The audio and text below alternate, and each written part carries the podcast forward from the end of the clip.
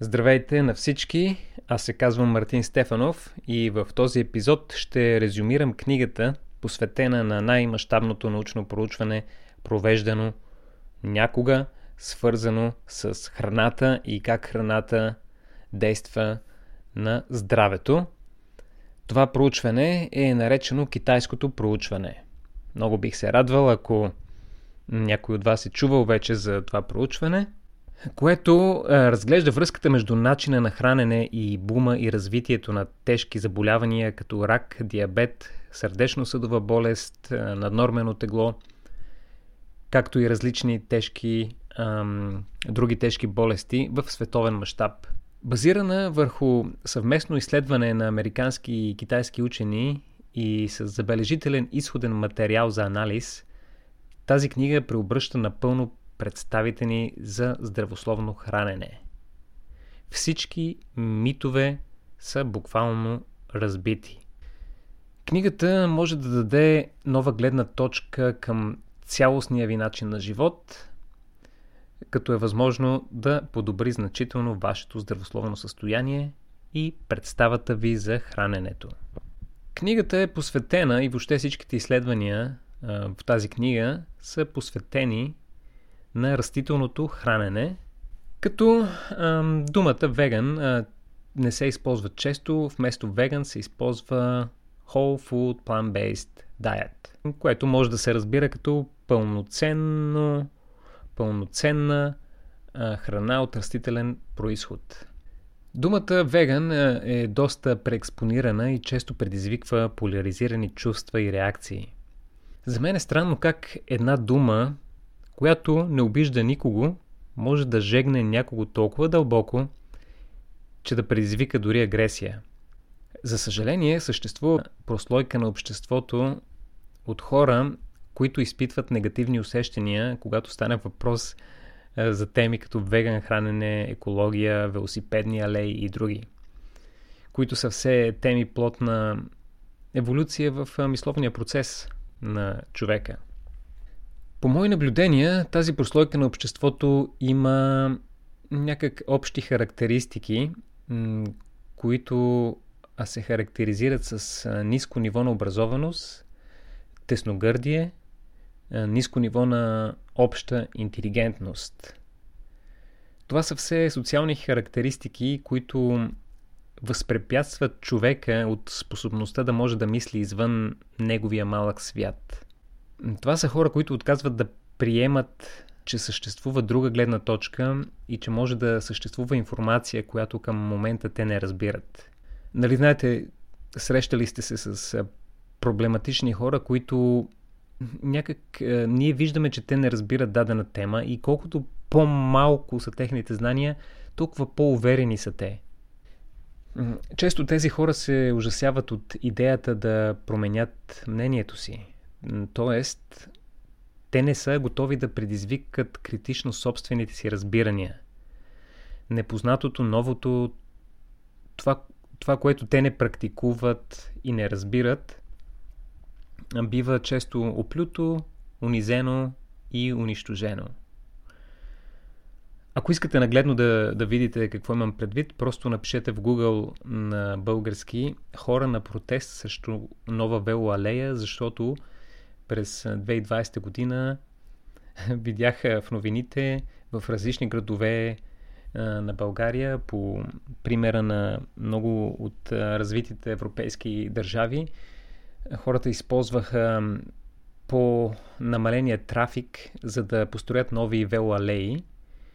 И като вземем предвид факта, че в световен мащаб производството и продажбата на велосипеди за 2020 година се е повишила с 70%. Умни, интелигентни управници са, в България са решили те да последват този пример и да направят велоалеи и се случи нещо невиждано, просто нещо, което много ме натъжи в нашата българска действителност. Хора излезнаха на протест срещу тези велоалеи. Тази прослойка, за която говоря, смисъл не искам да обиждам никого, но, но погледнете тези интервюта, за да видите тези хора и какви са техните аргументи, които варират от, а, нали, когато интервюиращия ги пита защо не искате велалея и те, а, значи, а, значи техните аргументи са нелепи. Просто много, много жалко, че, че има такива хора, които мислят по този начин и някои от примерите, за които се сещам е, че една госпожа каза, че не било екологично, друг един господин каза, че с тези велоалеи се целяло да се убие малкия бизнес. Така, надявам се не прозвучах грубо, но просто исках да дам пример за това как наистина има твърде много хора, които не искат да приемат нови неща, неща, които са извън техните рамки на мислене. И сред тези неща са именно веган храненето. Това е като първата част на въведението. С това въведение се опитах да повдигна важната тема за мнението, преди да се впусна в резюмето на книгата Китайското проучване. Както казах, този епизод от подкаста всъщност ще бъде едно кратко резюме, извадка на най-важните моменти, които ми направиха най-силно впечатление в това китайско проучване – Бих искал ясно да разгранича мнението от фактологията на моето резюме. Преди малко изразих мнение по въпроса за дадената като негативен пример обществена група от хора, именно протестиращите срещу велоалеи, като по този начин аз изразих свое мнение. В смисъл аз изразих мнение, че тези хора не притежават достатъчно образование и достатъчно високо ниво на интелигентност, за да могат да се изразят по темата, по която се изразяваха. Но това, което исках да кажа е, че искам да разгранича мнението от научните факти. Мнението ми относно тази група от хора е просто мое мнение, докато в китайското изследване нещата стоят по съвсем различен начин. И когато авторите говорят за начина на хранене, за, да речем, за вредите от а, животинските продукти, за, полз, за ползите от а, растителните продукти, то тук не става въпрос за мнение, за ничие мнение, нито за мнението на авторите, нито за а, мнението на нито един от хората, участващи в изследването. Авторите на книгата не изразяват мнение. Те работят с данни от научни изследвания. Та в това мое резюме аз следвам примера и не изразявам мнение.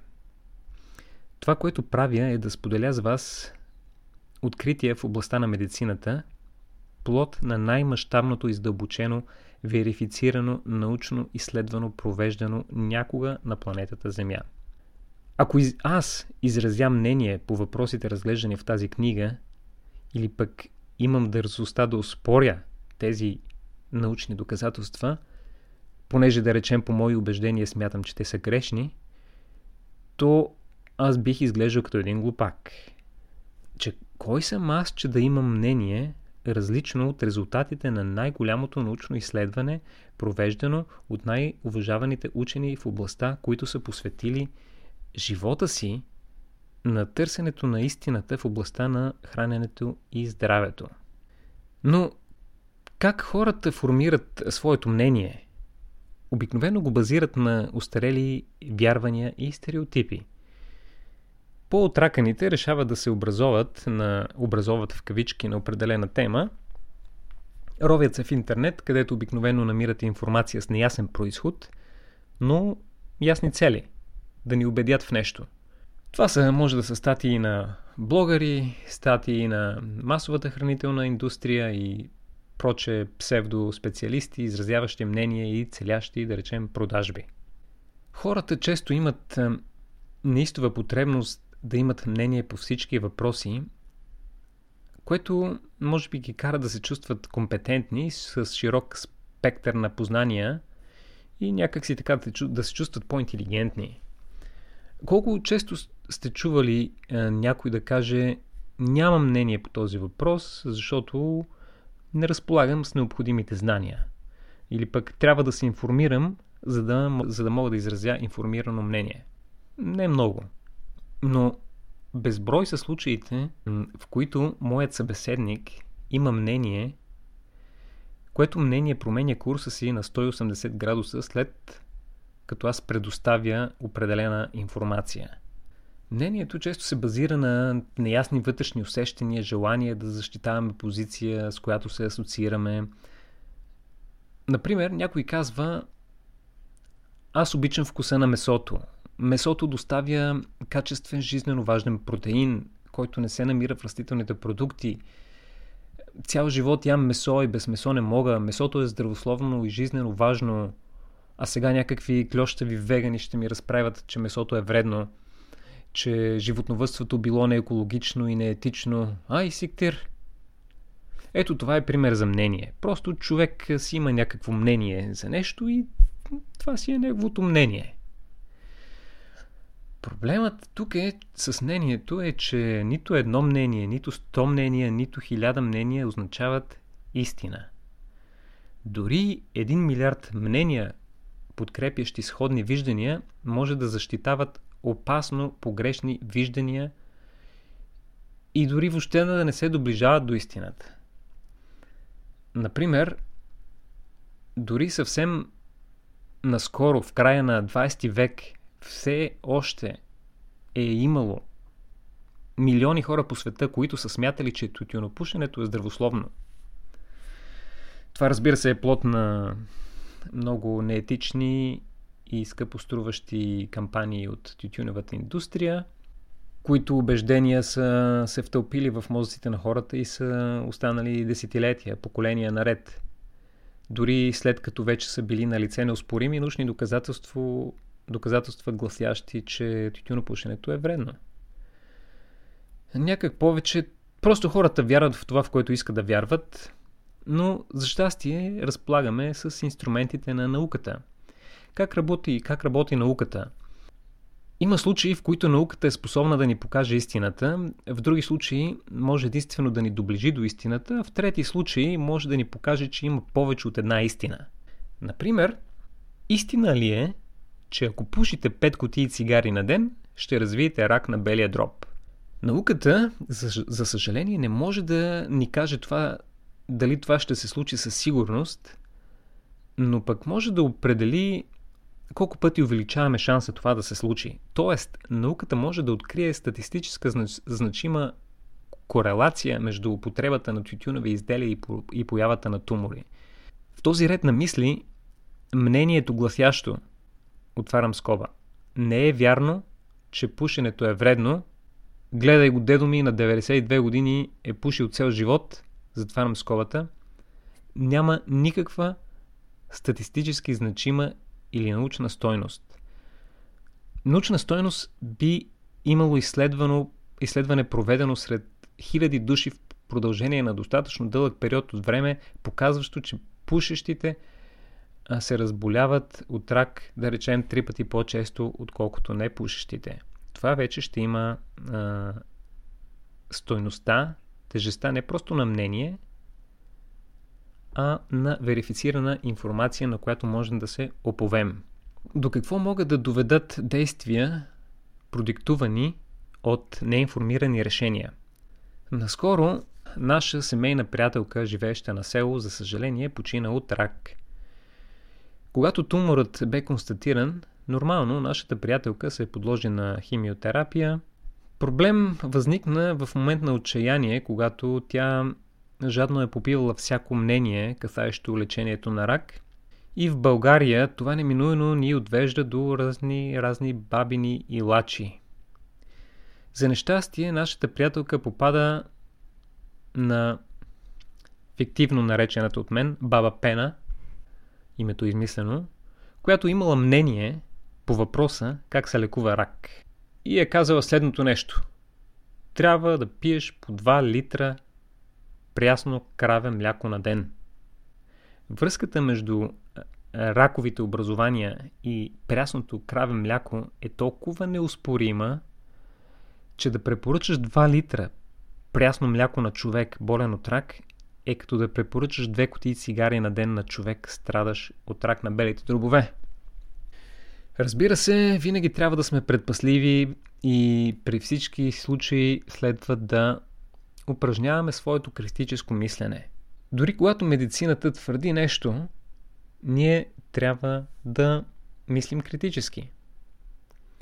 На практика, медицината удостоверява своите резултати чрез статистически данни. Тези данни понякога може да бъдат объркващи и дори неверни. Например, Нобеловият лауреат Даниел Кахнеман твърди, че 70% от всички медицински изследвания, направени до момента, са грешни. Кога неволно сгрешени, кога манипулирани под въздействието на големи компании и политика, т.е. нечи интереси, но факт е, че много от тях са грешни. Понякога се ползва неправилна методология, друг път е, интерпретацията на данните е погрешна и грешките са неволни. Просто те са продукт на липса на достатъчно знания. Понякога обаче фактите са си факти и не могат да бъдат оспорвани и няма никакви изгледи, някои истини да бъдат опровъргани. Промяна в курса на научните изследвания е нормален процес. Така че не бива да ни очудва, че някои вярвания в миналото от днес се считат за нелепи. Науката напредва и ние разполагаме с, по- с все повече инструменти за изследвания, отколкото в миналото. Затова е нормално в миналото учените да са вярвали в нещо, което, което днес а, и децата знаят, че не е вярно. Когато се появи нов, нов резултат, който а, разбива някои митове, с които много поколения наред са израснали и сме приели като, като истина. Това, с което тези изследователи, откриващи нови неща, трябва да се сблъскат, е първата вълна от критика и негативизъм, идваща от техните колеги. И преди около 50 години осмелилите се да кажат, че тютюнопушенето е вредно, а, са били много а, подложени на присмех и унижения. Някои от вас вероятно са чували за историята за доктор Инас Семелуейс. Не съм много сигурен, че произнасям, произнасям името правилно, но може да намерите в интернет. Ще оставя линк всъщност в описанието, за да прочетете тази история за унгарският учен, който дръзва да изложи хипотезата си преди около 150 години, че ако гинеколозите измият ръцете си преди започване на рутинни манипулации, тогава ще се намалят случаите на родилна треска и ще се спасят милиони животи. В смисъл, общо взето човек е казал, доктори, трябва да си миете ръцете с вода и сапун преди да започнете да израждате деца. По това време това е било нелепо. Докторите не са си миели ръцете. Никой не си е мил ръцете. Дори при, преди м- операции докторите не са си мили ръцете. А в резултат на това дръско твърдение и смело твърдение на доктор Сема Уейс, че трябва да докторите си мият ръцете, той е бил подложен на присмех и жестока критика от цялото лекарско съсловие, без изключение. Никой не го е подкрепил. Това е довело до това, че са го изгонили от лекарска и научна практика които действия са повлияли доста тежко на доктор Инас Самуейс и довеждат до депресия и психически разстройства. Неговите колеги се възползват от това и успяват да го вкарат в а, психиатричен пансион, където охранителите го прибиват до смърт.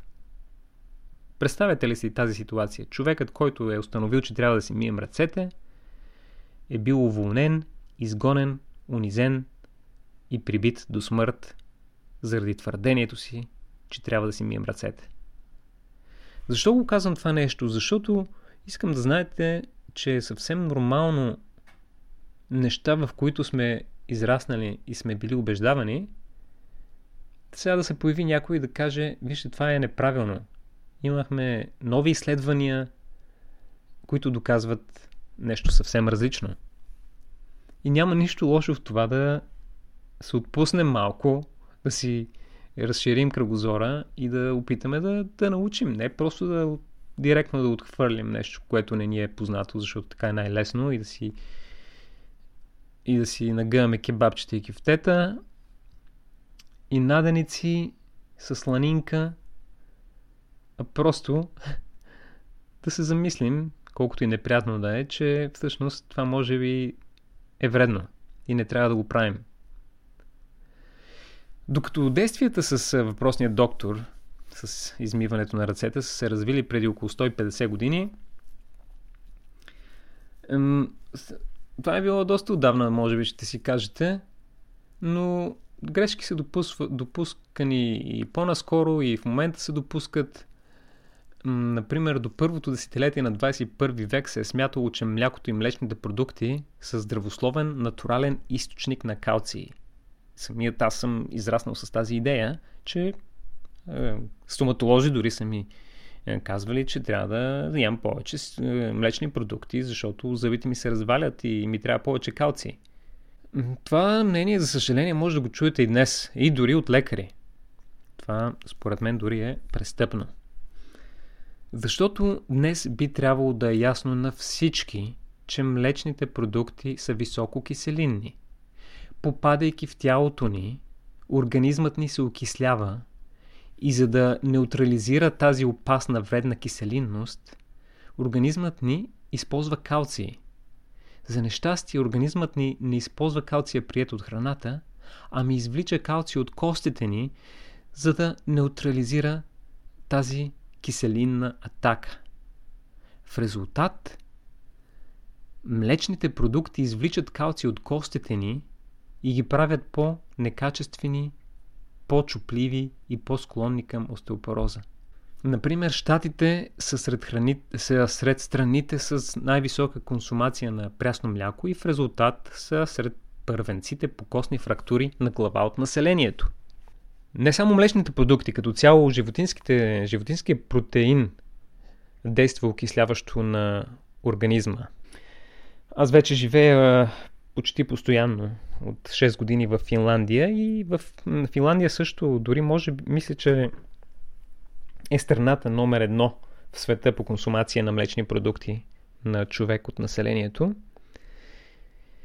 И по мои наблюдения искам да ви кажа, че здравословното здравето на финландците не е особено завидно. Те също са затластяваща нация. И това, което ми прави най-силно впечатление е, че те са алергични към толкова много неща. Повярвайте ми, за тези 6 години не си спомням да съм срещнал финландец, който да не е алергичен към нещо. Това е най-големият а, проблем а, при тяхното хранене. Това кошмарно е тук да, да работите в ресторант като готвач или като сервитьор, защото списъка с, ам, с недопустими храни към всеки определен клиент, към техните алергични възможни реакции, които те ще ви кажат, са много дълги. И тъжно е. Тъжно е. Защо се е получило така? Причините много могат да са различни, но искам да ви кажа, че съществува от много десетилетия политика за, мляко, за консумация на мляко. И, и дори до ден днешен съществува и продължават да се убеждават хората, че трябва да консумират прясно мляко. И хората консумират по над 100 литра прясно мляко на година. Още от деца, от малки, те не сядат на, на масата без чаша прясно мляко и където и да отидете и в а, ресторанти за обществено хранене, ресторантите на училищата, на детските градини, на университетите, на, навсякъде обядът се сервира с чаша прясно мляко. Та, според мен, това вече не съм го поручвал, дали прясното мляко а, е довело до това, че финландците са може би най- нацията с най-високо ниво на различни, всякакви видове алергии към всичко, което може да се сетите. И също така са доста, доста затластели. Това е мое предположение, но за щатите, че са държавата с най-много фрактури на глава от населението и са сред държавите с най-висока консумация на прясно мляко, това вече е факт. Фрапиращо е, че първите доказателства за увреждане здравето на костите, причинено от консумация на животински протеин, датират от преди повече от век. И от този момент до днес тези доказателства биват само и единствено препотвърждавани. Много е странно, че човечеството продължава да консумира животински протеин в огромни количества. Но защо това е така? Може да прочетете сами в книгата Китайското изследване. Така, това е голяма промяна на курса в науката от ам, препоръка за това да се консумира прясно мляко до това, а, че прясното мляко е много вредно и дори предизвиква рак, е нещо нормално. Смяната на курса в науката, както и лекарските грешки, са нормален процес, който се случва и днес и винаги ще съществува. Вероятно, често сте чували съвета да потърсите второ лекарско мнение. Аз съм го правил и мога да ви уверя, че второто мнение винаги при мен е, в мои, моите случаи е било толкова различно от първото, че направо недоумявам как двама доктори от една специалност могат да лекуват по съвсем различен начин, да поставят съвсем различна диагноза и съвсем различен начин на лечение. Или пък а, а, ходил съм с различни здравос... не сериозни, но здравословни проблеми и двама хирурзи твърдяха, че конкретните проблеми нямат никакво друго решение. Никакво друго решение, освен операция, не съществува. Пък аз единия проблем го реших с физиотерапия, а другия с една инжекция с едно ново лекарство. И в нито един от случаите не се стигна до операция, въпреки че и двамата доктори в България, доктори с много опит, твърдяха, че няма друго решение, не съществува друго решение, освен операция. Стряскащо е какви нелепи грешки и съвети могат да допуснат лекарите. Вярвате или не, това го може да го прочетете сами в книгата, китайското изследване, именно медицинското обслужване е третият най-голям причинител на смърт в САЩ, след сърдечните удари и рака. Под медицинско обслужване се има предвид лекарски грешки, грешна диагноза, грешно изписани лекарства и дозировка и вътрешно болесни инфекции. Тоест, медицината е третият най-мощен убиец в САЩ. Това не са единствените случаи, в които науката променя решението си на 180 градуса или лекари неволно убиващи хора. В този ред на мисли винаги съм се чудил какво знаем със сигурност и на кого можем да се доверим. За съжаление, неоспоримите истини, до които науката е достигнала, не са много. Това, как бихме могли да знаем кое със сигурност води до по-пълноценен, здравословен и продължителен начин на живот, е сложен въпрос. Дали ще живеем по-продължително и по-добре чрез спорт, дали чрез определен начин на хранене, или пък заради това, че живеем на правилното място. Кои живеят по-дълго? Веганите, вегетарианците, всеядните, месоядните или пък спортуващите? За щастие, медицината, медицинската статистика има отговори на тези въпроси, но за моя изненада отговорът не е сред току-що изброените. Знаете ли кои живеят най-дълго и най-здраво? Най- най-здравословно? Това са хората с висше образование. Това го прочетох в книгата Тялото, която книга също много ви препоръчвам. Ще има линки за нея.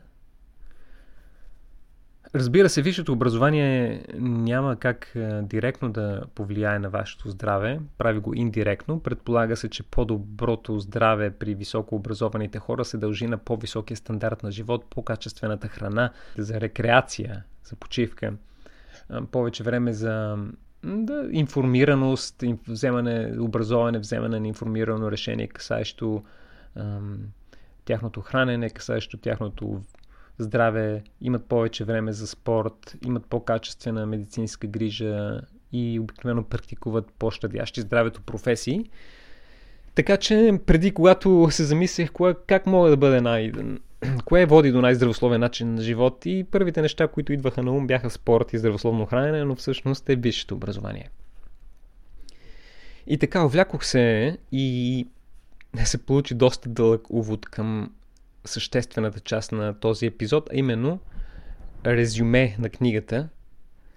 посветена на най-мащабното и съвременно медицинско проучване в областта на храната, която консумираме и връзката на тази храна с нашето здраве. Всъщност, сега като се замисля, резюмето май ще бъде по-кратко от увода, но за мен беше важно да този увод е не по-малко важен от резюмето, защото исках да да разгранича мнението от верифицираната научна информация. Исках да, из... да, да обясня каква е разликата между мнение и наука и какви последствия води незнанието. Искам да ви уверя, че в краткото резюме, което ще последва след малко, няма да срещнете нито моето мнение, нито мнението на авторите на книгата, нито чието и да било мнение. Ще изложа заключения и сухи факти, произлезли в резултат на това мащабно проучване. Дори няма да опиша как учените са стигнали до тези факти, защото за да го направя ще трябва просто да ви прочета книгата, което освен, че е много трудоемък процес, е и незаконно. Много бих се радвал, ако прочетете тази книга, защото в резултат на това китайско изследване учените са достигнали до 8000 научно и статистически значими заключения, като всички те са индикирали взаимовръзка между хроничните заболявания и консумацията на животински продукти. Всяка информация, която ще чуете от този момент нататък, разполага с достоверен проследим източник, а именно книгата и чрез книгата може да достигнете до самите конкретни изследвания. Можете да проследите методологията и интерпретацията на изследванията до най-малки детайли. Авторът на книгата е Колин Кембъл и който разработва книгата съвместно с неговия син – Колин Кембъл е почетен професор по хранителна биохимия в университета Корнел. Книгата е издадена през 2005 година и, както вече казах, е посветена на изследването на тясната връзка между консумацията на животински протеини и появата на хронични и дегенеративни заболявания като рак, сърдечни увреждания и затластявания. Така нареченото китайско изследване е проведено съвместно с американски и китайски екипи от учени, заключава, че диетите, базирани на растителни и непреработени храни, могат да сведат до минимум и дори да върнат назад развитието на гореописаните заболявания. В резултат на китайското изследвания, учените са достигнали до 8000 научно и статистически значими заключения – като всички те индикирали взаимовръзка между хроничните заболявания и консумацията на животински продукти. Именно рака, сърдечните проблеми и затластяванията са заболяванията, които имаме навика да присъждаме на генетичната ни предразположеност, но всъщност генетичната наследственост има едва 3% отношение към възможността за поява и развитието на раково образование. Най-голямо значение за развитието на онкологично заболяване имат начина на живот, респективно храненето и заобикалящата ни среда. Може, може да повишите значително възможността да наследите заболяване от вашите родители, единствено ако водите начин на живот идентичен – с начина на живот на вашите родители. Мъжете, които консумират големи количества млечни продукти, удвояват шанса си да се здобият с рак на простатата.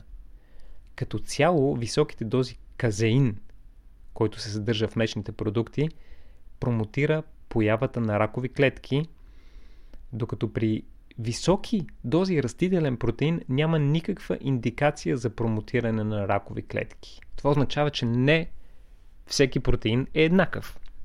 Или с други думи, животинският протеин е вреден, растителният протеин е полезен. Най-сигурното оръжие срещу рака е храната, която ядем всеки ден.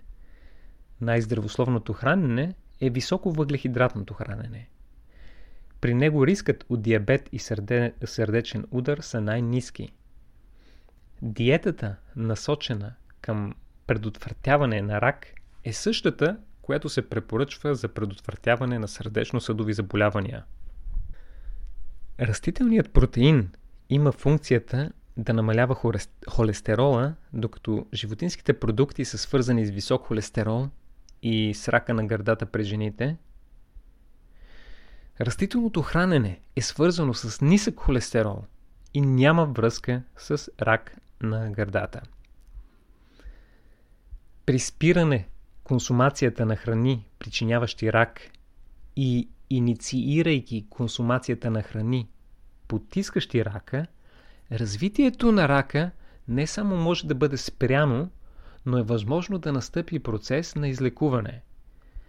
Хранителната манипулация може буквално да включва и изключва ракови образования, което е установено при много изследвания, проведени с плъхове. Това показва едно изследване, което е продължило две години, което е приблизителната продължителност на живота при плъховете. По време на изследването, в различни периоди на плъховете била предоставена животинска високопротеинова диета, последвана от нископротеинова диета. Забележете, в периодите на високопротеинова консумация появата на тумори при плъховете се увеличава с 40%, докато последвалият период при същите тези плъхове, като последвалият период на нископротеиново хранене спирал развитието на туморите, които тумори са били ам, започнат, тяхното развитие е започнало при консумацията на високопротеинова диета. Идентифицирани са 6 основни причинителя на камъни, на камъни в бъбреците и познайте кой е причинител номер едно. Именно високата консумация на животински протеин. Веган диетата, имайте предвид, не означава просто спиране консумацията на животински продукти. Също така веган диета не винаги означава здравословно хранене. Например, Кока-Кола и чипс са веган, но всички знаем, че те не бива да присъстват на ничия трапеза и не бива по никакъв повод да попадат в тялото ни, въпреки че сега се сещам, че на някои ултра състезания веднъж два пъти в годината консумирам Кока-Кола и чипс, когато имам нужда от някаква бър, бърза, бърза енергия, захар и сол. Затова вместо веган диета, по-подходящо е да казваме пълноценно растително хранене. Колко пълноценно може да е едно растително хранене? Доста пълноценно, но някои неща трябва да също да се споменат, за да бъдем напълно откровени. Имайте предвид, че почвата днес не е такава каквато е била преди 100 години. Днес почвата е изтощена от конвенционалното земеделие и много полезни бактерии и микроорганизми са убити и няма как да достигнат до растенията, следователно до нашата трапеза. Такъв е случаят с витамин B12, който на практика е изчезнал при санитарните условия и пестициди, използвани при конвен... конвенционалното земеделие. Логично в такъв случай растителното хранене трябва да бъде суплементирано с витамин B12 под формата на хранителна добавка. За щастие не е необходимо да правите това постоянно, защото тялото може да складира количество витамин B12, което да е достатъчно за период от 2 години. Китайското изследване препоръчва освен на епизодична суплементация с витамин B12, също така и с желязо, в случай, че не консумирате достатъчно растителни продукти, които съдържат желязо, като да речем тиквените семки и много други неща, но просто това може да си проверите вие в интернет, как да си набавите желязо с, хранителна, с растителна храна.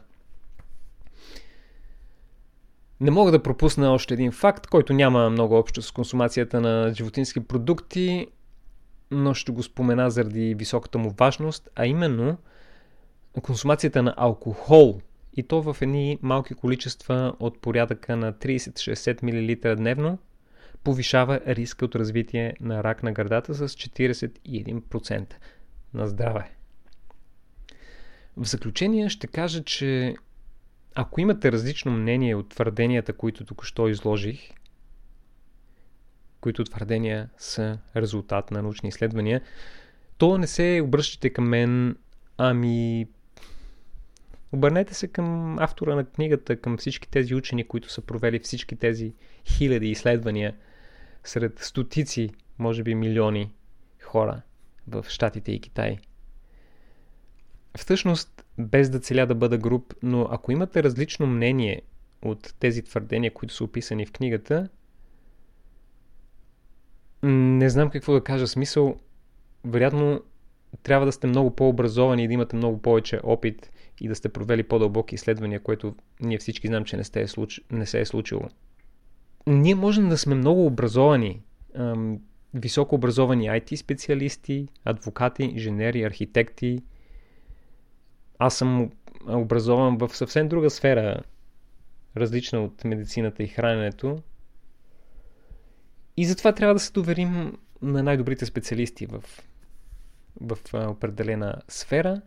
Това също не е лесно, защото тези, които са се занимавали с наука, знаят, че това може да е един доста мръсен бизнес и понякога дори науката бива корумпирана, но с повече опит и четене можем да се научим да разграничаваме корумпираната наука от обективната наука, което много ще ни помогне в нашето образоване на определени различни теми, както в случая с мен и темата за растителното хранене. За финал ще кажа, че ако имате мнение различно от най-задълбоченото медицинско проучване, провеждано, а, проведено от най-изтъкнатите световни специалисти, и мислите, че то е грешно, аз много, много бих искал да видя как ще формулирате своите аргументи. За финал ще кажа, че човечеството е достигнало един исторически преломен момент в развитието си. За първи път в историята на Homo sapiens повече хора умират от преяждане, отколкото от глад. И имаме достатъчно основания да смятаме, че следващото поколение Homo sapiens ще е първото, което ще е в по-незавидно здравословно състояние от предходното. В смисъл, като Homo sapiens сме се развивали, живеем все по-дълго, все по-здрави сме, достигнали сме върха и следващото поколение вече е тръгнало надолу. И то ще е по-нездравословно от сегашното. Освен ако не променим нещо. Горещо ви препоръчвам сами да прочетете този научен труд, който е написан на много достъпен език. Аз много обичам, обожавам да чета научна литература, която е поднесена по начин, който аз мога да разбера, който, по начин, по който хора от различни сфери могат да разберат. Прочитането на тази книга може да се превърне в една повратна точка и цялостно преосмислене на всичко, което сте знаели за храненето. Книгата е била издавана на български язик. В момента, в който работех над този епизод на подкаста,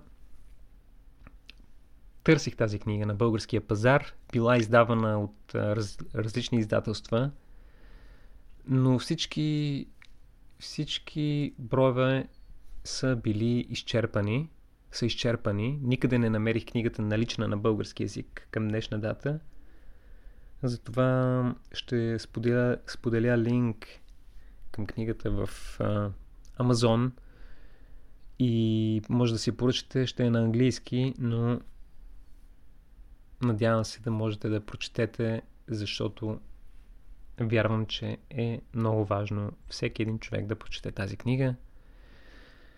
Надявам се не съм подразнил никого с а, дръзките ми изказвания относно хората, които изразяват мнение и хората, които говорят наука. Но просто е важно да се разграничават тези неща. И да не, се, да, не се, да не си пълним главите с шум и да си говорим празни приказки в разни форуми, в разни чатове, в разни коментари, специалисти всякакви по всякакви теми.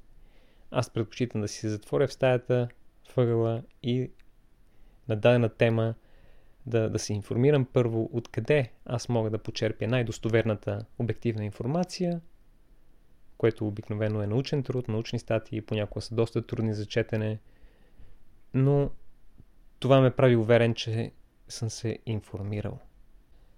Самият аз а, бях голям противник на веган храненето и бях един от тези опърничеви инати, които се подиграваха на веганите.